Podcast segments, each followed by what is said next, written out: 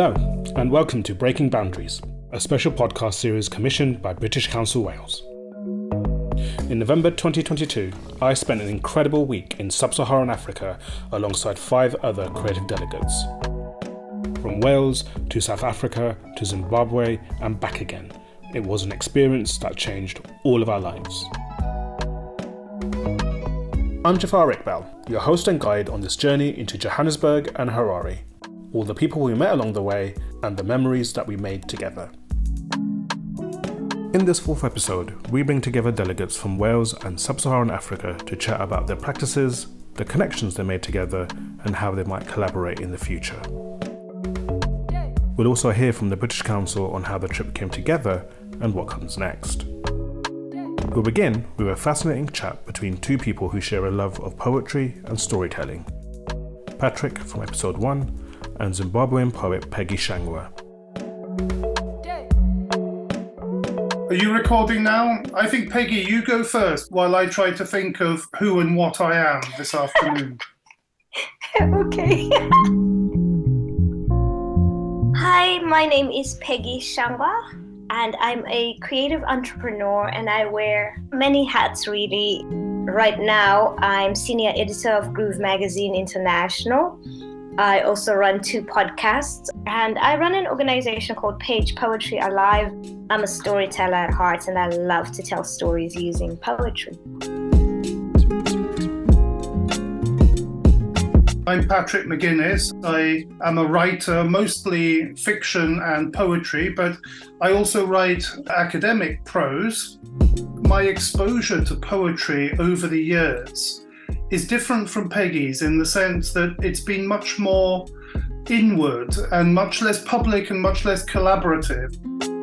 One of the things that we would like to do together is collaborate on some anthology or special issue in which we can showcase poetry and also storytelling that is going on currently in Zimbabwe because it's something that everyone I know who's interested in poetry and literature and lyric generally would be keen to know about and find out about. I remember that I didn't even remember you, but we'd met a few years ago.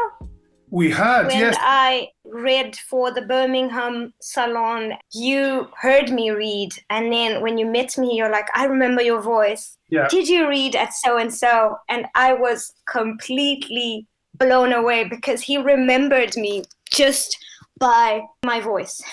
so from that moment, we started talking about, hey, what could we do together? Because it can't just be a coincidence that we've met so the anthology was the idea we had right from the first meeting. You're right, it's not a coincidence because there's no coincidences in poetry. It was a wonderful flash of recognition to arrive in Harare that evening and see that it was you giving the, giving the welcome speech on behalf of the Zimbabwean writers. My job was to get you to connect with everyone there genuinely, not just on the surface. So when I was hosting you that night, what really grasped at my heart was all of you were just so keen to connect keen to to learn from the people in the room and were eager to to have genuine conversations too.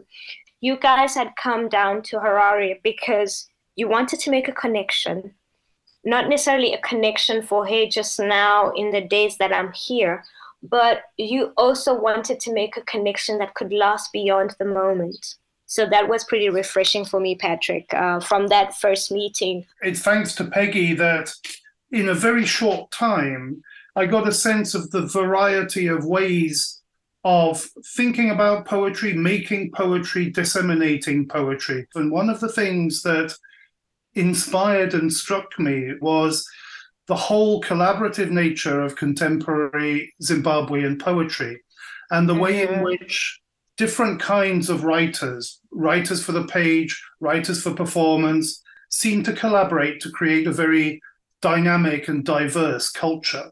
How would you define the, the sort of dynamism and collaboration of the Zimbabwean poetry scene? Because people seemed extremely mutually supportive.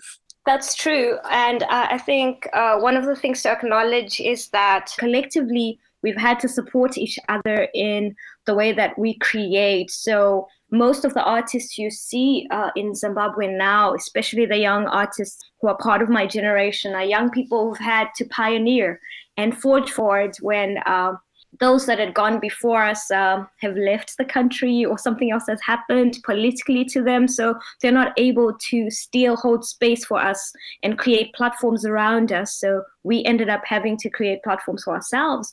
So it was quite an amazing event that you, you are talking about because we had the fathers, uh, so to say, of, of the arts, the fathers of the, the creative sector, the fathers in literature, the poets, the, the writers like Chirikure Chirikure under the same building. We had Dave Guja, you know, who, who are people that are known all over for the work that they do. So that's quite uh, profound in essence because we'd stopped having something like that a few years ago and this is something that started up again. So even dialogue amongst uh, generations has improved now. And uh, i can speak for myself uh, because when we started page poetry alive i remember i spoke to peter churu who was one of the, the guys that was at that evening where you guys came. And I said to him, hey, this is something that I'd want to do. I want to create a platform where page poetry can come alive because we don't have uh, room for people to read anymore, and the culture of reading is dying out. And he said to me, We champion young people. That's why we exist. And he kind of gave us permission to exist. He came alongside us, he helped us, and we were able to now exist as a body, to now become the platform for other people. So without that, we wouldn't even exist. So that's why I had to acknowledge the the fathers who've gone before us in, in that night because it's so significant. It's not just that they've performed and they've been paving the way, but that they allowed us to stand on their shoulders and be able to grow from their art, but they also supported our art and validated it in this space. Do you feel that what you're doing connects up with what was happening maybe in the 80s and the 50s and so on? Or do you do you feel that each generation is having to sometimes start from scratch? Well i think i i have kind of a two-pronged idea around that which uh, some may argue with but i do think that uh, it's it's a bit of both. There are places where when it comes to really forging ahead and creating platforms. Sometimes there are people who are starting from scratch but it only happens that way because sometimes dialogue is not created or it has died down. There's no continued yeah. con- continued conversation around the needs that we have as a generation. And some of us uh, if we have a platform and we are shining and we are soaring there is a tendency to think we've arrived as young people and we kind of miss the wisdom that is in those that have gone before us because they have hurdles they've gone over that we we haven't even seen. There are things they're familiar with that we are not even cognizant of. Yeah. so when we forge ahead by ourselves we we are doomed to to gloom because we will face some challenges that probably they've surmounted and know some about but because we're not asking them then we don't really know. But also there's a generation of young artists that are being supported by older uh, people and it makes a huge difference. But i do think that the way we write now is is different. Poetry in essence is always evolving. Most of our young artists write and mostly they perform spoken word that's even why we needed to go back to page poetry because the art in itself, the essence of page poetry was dying out. I'm very definitely a page poet. Um, mm-hmm. And I wish I wasn't. I wish my writing had the immediacy uh, of, of performance poetry or spoken word art some young generations of people still feel that if you are a poet, you must be a spoken word artist for you to be respected. You can't just write on the page. If you come and you read your poem, you are lazy. So we had to actually demystify and just uh, really build value around what page poetry is because that was starting to become a culture which is why we we felt that it was needful for us to go back to the page because everything starts with the page that doesn't necessarily mean that every other poem that stays on the page is invaluable yeah i agree entirely and it's a shame, isn't it, when people think they're somehow in opposition when they're not at all, mm. are they? Mm-hmm. We sometimes think of poetry and storytelling as being different. You don't. Is there something, do you think, specifically about the way Zimbabwean poetry works that it involves storytelling and the kind of acts of community telling?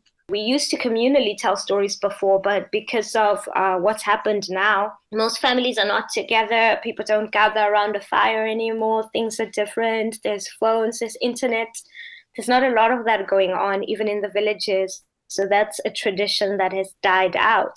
But most of my storytelling goes back to my mother because my mom would memorize entire books that she loved to read and then would start telling us by heart.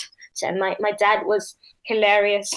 so I think I picked it up from there. So for me, I, I can't separate the two because storytelling and poetry have always been one. I know so many stories that she told us by heart when I was still very young and I still remember.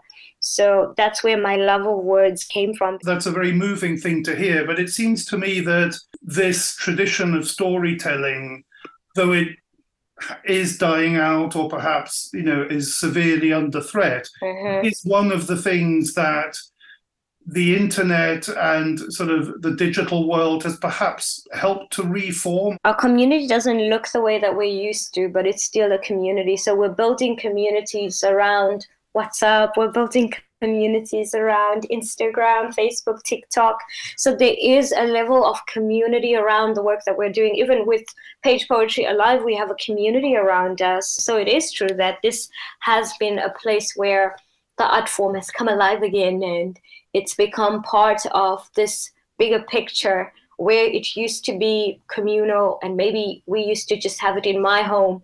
Now it's taken a different life and it's in front of stages, it's in front of people, and its reach is also wider because of the internet. We can connect across continents now, so that's beautiful. And I hope that that's something that we continue to do. I hope you enjoyed that chat between Patrick and Peggie on the art of poetry. We'll be sharing one of Peggie's poems with you later on, so stay tuned for that. But for now, we'll move on to theatre and a chat between Branwen from episode 2 and Tafadzwa Bob Mutumbi on their plans to work together in the future. Hi, my name is Tafadzwa Bob Mutumbi. I am a theatre maker from Harare, Zimbabwe. The past few years, I've been involved in the exploration of ritual theatre for healing of racial and social political trauma. My work is a mixture experiment with comedy, experiment with clown, experiment with tragedy, with melodrama, and I strive to create theater that is innovative and functional. My main focus right now is a theater that heals, a healing theater, the theater that does not just uh, merely entertain, but it does something to you. I'm Branwen Davies. I'm a playwright, theatre maker, dramaturg, occasional director, currently working for the Urdd running their youth theatre company. Because I've had the opportunity of going to Harare and meeting Bob, I thought it would be brilliant to investigate the possibilities of seeing how we could collaborate, work together, and provide opportunities for young people from Wales to explore Bob's way of working. It's always really funny, isn't it, when you're kind of thrown together to talk about theatre. But I think what attracted me to Bob was how passionate you were, Bob, talking about, you know, your passion for theatre, your passion for creating. Um, it kind of blew my mind how proactive you are and how busy you are and how much theatre you create. Um, and you know, since I've gone back to Wales and you're constantly showing me all the different um, productions that you're doing, and I keep saying to you, I wish I lived closer so I could come and see all this work. But um, yeah. you know, I remember you saying that you know it wasn't a luxury for you; it was a need, and I was just fascinated by that. Really, wanting to know how you create work as a writer, as a director, as a performer, because you're multi-talented and you approach every project in a different way. And you know, we've talked a lot about devising and maybe what structures you take on and how you start a play from scratch in comparison to how maybe I'd start from scratch. So we kind of want to learn from each other, I mm-hmm. guess, yeah. and um, create a project that we're mm-hmm. both learning. Yeah, it's it's sort of like we're looking for the the ultimate, for lack of a better word, ultimate cultural exchange project. Yeah. When when anybody who watches it or who gets to experience it they experience the two cultures, the different fusion of different styles, different ways of working is something that is uh, sort of innovative and, and, and functional and experimental. Mm. The idea is to allow everyone who is going to participate to have uh, authorial stake in the output, you know. So that it doesn't just become a Bob and Branwen uh, exploration but who, no, that would be really dull. We yeah. can't have a Bob and Bran show. Yeah, you know. uh, yeah, no, but you, but, but, but you, you know, we'd run away and do something. exactly.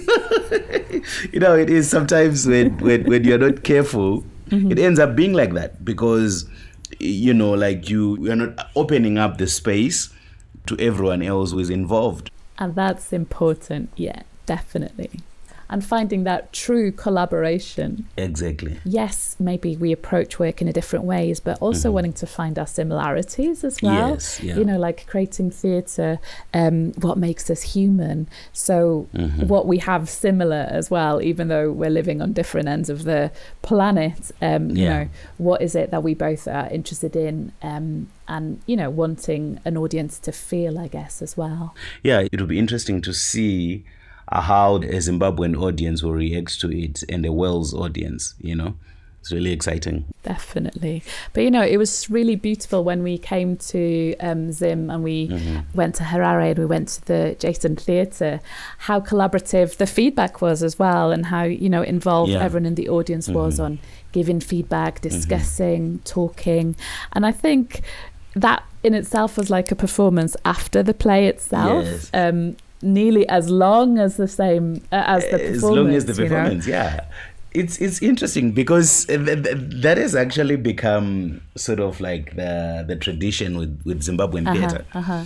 But also there's a bit of history in terms of how that came to be in the theater. So there was a period 2000 to 2008 there was a lot of silencing of the media there was a lot of like draconian laws that were passed that were really uh, anti uh, freedom of expression and newspapers uh-huh. were being shut down. You know in zimbabwe we only have one television station so there's a lot of propaganda that was there.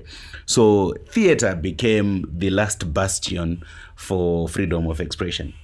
So the the theater makers became provocators. Yeah you create a show and then afterwards there's you do they call it a post performance discussion you know? So the tradition has stayed. The audiences know that even if the show is 1 hour 30 minutes there's a 15 minute discussion afterwards. And people really look forward to giving their thoughts and feedback. But i think that's really important because yeah. i tend i think in wales we tend to kind of see a show and then we go off and grab our phones and maybe tweet about it or you know not not being as open as we would be. Maybe a bit too polite and a little bit too quiet but i think that um, vocal discussion passionate discussion afterwards is vital and yeah. you know that the audience are involved in that play too um, and in that performance and i think I'd really like people to experience that as well, you know. Mm-hmm.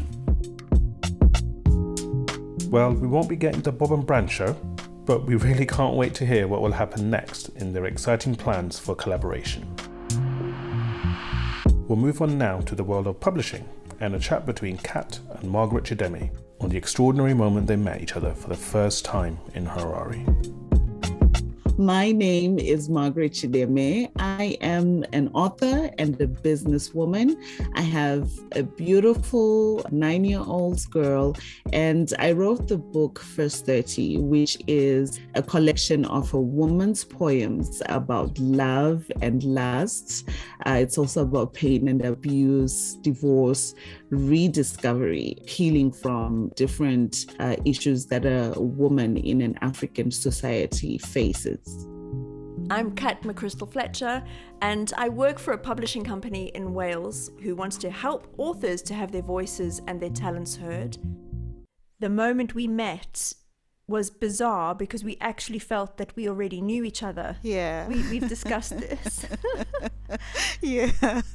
so it was bizarre because we laid eyes on each other and then were deep in conversation about really personal matters Yeah. that linked us so strongly. Yeah. The thing that I really have vividly in my mind when we're having the first conversation, when- when we're going through the mall, was me visualizing your childhood. you know, your experiences, the experiences that you had in Zimbabwe and the, the experiences you had in South Africa. And that already, you know, made me connect with you and and and how how much you were so similar to my mom. Yeah. Yeah. Yes, that was a real link, wasn't it? Yeah, it was. Yeah, it really was incredible. To be so aligned that everything was so similar and so relaxed. And actually, when I look back on what we're doing together and what you've been doing, it's it's incredible that it was definitely meant to happen. And then I found out, after all of our own personal stuff, then I found out actually you were an author. It was your um, birthday the next day, I, if I remember correctly. Yes, and you, it was. had and then you had your book that you had published and then that was a completely different story because that was why I was there was to understand people's experiences in publishing and that just blew my mind Yeah. regarding was your experience. I was distributing my books on my birthday and you're like, Maggie, you need to stop doing that. yes. Do not give away your books for free. Only after meeting you is when I realized, okay, I could have sort of, you know, spent half of what I did or even less, you know. For some reason, I felt that I had to put in that much money because I, I guess I didn't have the tools to sort of try and push it on a high quality level. You're definitely not alone and every single person I spoke to had exactly the same experience Yes. of trying to get published in Zimbabwe.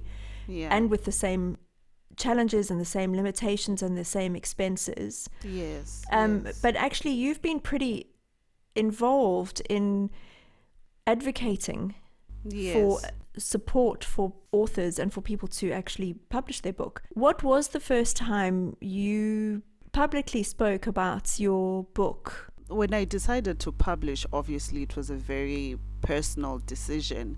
I didn't really know um, authors, Zimbabwean authors, personally on that level where I could actually ask. I had access to some consultancy, I suppose, but still, it was a lot of it I had to research, especially as far as the global distribution was concerned. So, my publishing journey in Zimbabwe really had to do with a lot of media in Zimbabwe, like dealing with the main TV news channel and uh, some um, radio stations, and just doing it on my own on social media. But still, that proved very challenging because it seems like uh, very few of us are doing it that way most people in Zimbabwe, when they do publish, they just pretty much write their book, find a printer, and have a day where they launch the book, and that's it. And even to get there is is so expensive as compared to you know other authors outside the country. Um, it seems like a lot of the Zimbabwean authors are really not present on a global scale. You know, when we're looking at platforms like Amazon. And even if they they are on Amazon they don't know how to navigate because you know being on Amazon is like really dropping a needle in mm, an ocean. absolutely. so if you don't know what you're doing it, the book just gets swallowed mm. up you know. And obviously the expenses are 10 times more when we're doing it in mm. Zimbabwe. Can you remember which of your sort of presentations resulted in so many want to be authors contacting you because there's actually a network of people that you are supporting now. Yeah, yeah. I went on radio and the DJ maybe asked me a few questions and then I left my number as well for people to contact me. And I'll tell you 90 95% or more of the people who contacted me were actually trying to find out how I published. Mm-hmm. And because it was now overwhelming, I decided to create a group with specifically for young people between the ages of about maybe 16 to early 20s to sort of mm-hmm. help them and uh, answer their questions on one platform where I can sort of give them some sort of support yeah, yeah. in their goals to publish. In such a short time, you've done so much and you've achieved so much to get publishing back on the ground. So, since I've met um, the Wales delegation, there's been a lot of um, stuff that's been going on that uh, I actually was not expecting to happen. So, I'm trying to work with Cat, obviously, in trying to find a solution, a permanent solution for Zimbabwean authors, where we can actually set up something in Zimbabwe and help writers in Zimbabwe. Very exciting times. and you know, we don't know what it looks like, but it feels to me like you are a key player in reigniting independent publishing in Zimbabwe and I and I, I hope so too. You are so passionate about supporting other artists. As you've heard, there have been some incredibly positive connections made, which, a year on from our trip, have not only sustained but blossomed into promising collaborations for the future. We couldn't finish this series without including the British Council team, who worked so hard behind the scenes to make this trip happen. We have to start with Natasha Nicholls, who at the time was interim head of arts for British Council Wales. I speak for everyone on the trip when I say that Natasha was the glue that held us all together. I'm getting goosebumps just thinking about it again. I think it was me actually in the group that felt, oh my goodness, what have I done? I've put myself on a plane with six amazing people. Revise, revise. What, what, what can I say? What can I do? What can I contribute to the conversation? It, it really just did bring home to me how how amazing our world is and how art is this amazing connector. Um, we knew that we wanted people who represented those different areas, so the uh, writing for theatre, writing for digital platforms, um, and publishing and you know traditional literature. So we were really looking for people who had good experiences and, and, and expertise in those areas, but who we knew would would listen to, but also contribute. People who would challenge what they were hearing, but then they would also challenge what they themselves were saying and, and what they had been thinking. We had a couple of projects already in Zimbabwe and in South Africa around that theme of writing and literature and digital connections. And we wanted to kind of build on those rather than start brand new connections in other countries. I think in Wales we have a tendency not to talk about ourselves too much um, you know, we're very interested in other cultures. We're very interested in dynamics, in how other countries are relating to their neighbours. Um, and I think what we sometimes lack is the talking ourselves up. We, we are a nation of, of really talented um, and interesting creatives in our sectors. I wasn't prepared for the amount of amazing discussions that we as a group had over dinner or you know, over the late night drinks before we went to bed to, to get up early the next morning and do it all again. But those thoughts and the ideas that had been simmering throughout the day just seemed to solidify during those sessions. It reminded me of what amazing artists we have across the world, um, particularly post COVID. It reminded me of how much these experiences where you're meeting people face to face, how they're so important because they are such an easy mechanism of what the British Council wants to do. We exist to foster understanding and trust between different cultures. Head of Arts Wales, Rebecca Gould, and Sub Saharan Africa's Regional Programme Manager Melody Sango agree wholeheartedly with Natasha on the power of making connections face to face we wanted, I guess, for for writers and creatives to have that sort of experience of having the new ground under your feet, of of making new friends, of of seeing sort of the world reflected through an entirely different lens. As much as digital is great and it was brilliant to have it, you know, through the pandemic, actually nothing really is as impactful as in real life engagement and meeting. And I think with visits like this, with conversations that are stirred up from these delegations, you know, some of the things that come up uh, are things around shared understanding. You know, we are more alike than we are different. And I think that starts to spur off a whole different conversation in itself, but allows people to see the room and the scope for engagement and for collaboration.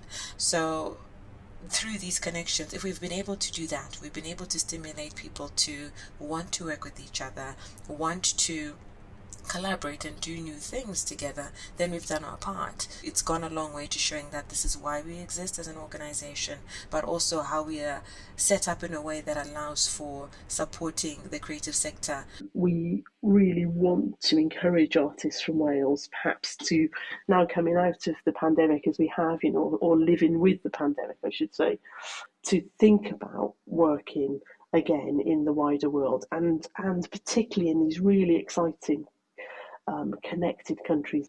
And I think we need that. We need that excitement and we need that outward facing, outward looking way of working much more back here in Wales. I would say that currently this project feels a little lopsided. We would love in the future to welcome the people that were met in those countries back to Wales so that they can see you know what's happening here and what we're all about.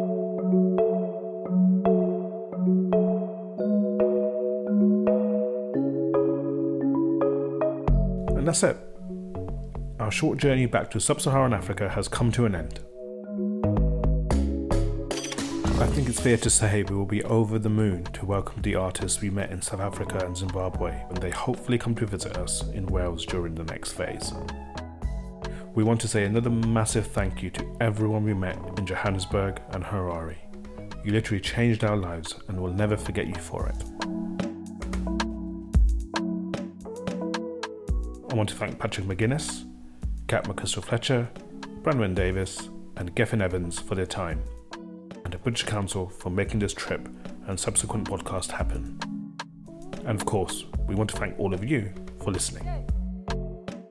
This show was hosted by me, Jafar Iqbal, and the whole series was produced by Hannah Loy. We'll leave you now with an exclusive reading of Tu Ella by Peggie Shangwa. Thank you and goodbye. There are days when I don't want you. I need you. Days when my need screams, When will you get here? I'm tired of waiting for you. My heart knows your heartbeat. Faintly for now, but when you get here, the sensation won't just be lightheadedness but like a doctor's stethoscope and thermometer, I will pick it up. Symptoms and signs to a diagnosis. I knew I loved you before I met you. Other days, my cousin sighs. She says, Peggie, your ideals are too far fetched from reality. You will waste your time waiting for the one who never comes. Days when I want to give up I don't want to be the lone lighthouse always with a light on, hoping to guide you to shore. Where are you? Lone sailor in the vast sea. Weren't your ancestors voyagers? People who can tread the sea guided by the stars. Do the waves toss you about and tempests rage? Wayfinder, are you needing a Maui? Should I come yonder? A Moana to restore Te Fiti's heart. Does Te Kā frighten you still? Is your heart tied to the many tides you gave your heart to? Man, why not pull a Peter and walk on water? Jesus is on top of the waves. He already mastered wind bending. On these days, it's simpler to hide my face in my hands or muffle my screams in a pillow. I won't settle. Almost a mantra my spirit keeps saying. Gosh, so stubborn. So very sure and certain, no buckling under pressure. Other days, the doubts pay me a visit, dressed up prettily, singing along beautifully, like sirens almost tempting me to believe the lie, the mirage, a beautiful lie, musical war. He got lost at sea, shipwrecked, your heart has been trafficked. Give up. It's cruel that they didn't tell me I'd have to arm wrestle the enemy for my dreams. That this match would go beyond the table into cutthroat territory. Dungeons and dragons, a mortal combat for my reality to be pulled from my ideals. I've said a thousand farewells to you, with my heart taking trips in La La Land, as far as Cannes Festival, to downtown restaurants giving back wedding rings, never in life exchanged. My soul was so hung up on the idea of you until my spirit stepped in, decided to give my soul closure for this density to fade and end. My soul loves to travel down memory lanes of futures unwritten. Lately, advice has come easy. Quit, dressed up in fancy words. Take what's in front of you. You can't eat what's not in your plate. I refuse to be cornered. In the depths of who I am, there lies a revelation. Even though pain comes, he says to me, I give good gifts to my own. You are not forgotten. He will not forget me. Settling means I think he did. They say it like I'm the last tomato on the market.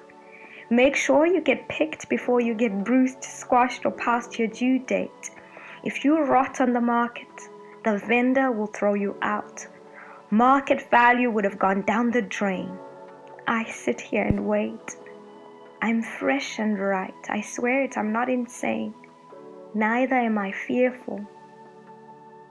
As long as I believe my purpose, I stay fresh. It looks to me like I wilt on the days I pay attention to their stories of war at market. I remember the farmer.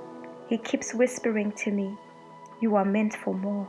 And the sun says, I am the vine and my father is the gardener. What if I am meant to be planted, taken, and squeezed into the earth to die? Then one day bear fruit, fall in a garden to the farmer's delight, gathered in a basket, put at the farmer's table, farmer's market. He alone knows my worth. Why bankrupt myself? Other days, my mind convinces my heart that we play hide and seek, that when I am seeking, you are the one hiding. Then soon you will come find me and like the seeker through all mythology and portals travel through time, finding me, hidden no longer to you. My spirit once in a while catches my heart and flesh in a giggle mm, from a funny bone. She laughs as she knows that in waiting, I give time for purpose to slowly bringing into vicinity. Puts her hand ever so gently on Mr. in the picture and shoves him aside something fierce, rubs the back of my head like a wee child, calming me precisely at breaking point, whispering with certainty, You will see soon he's worth the wait. He is worth the wait.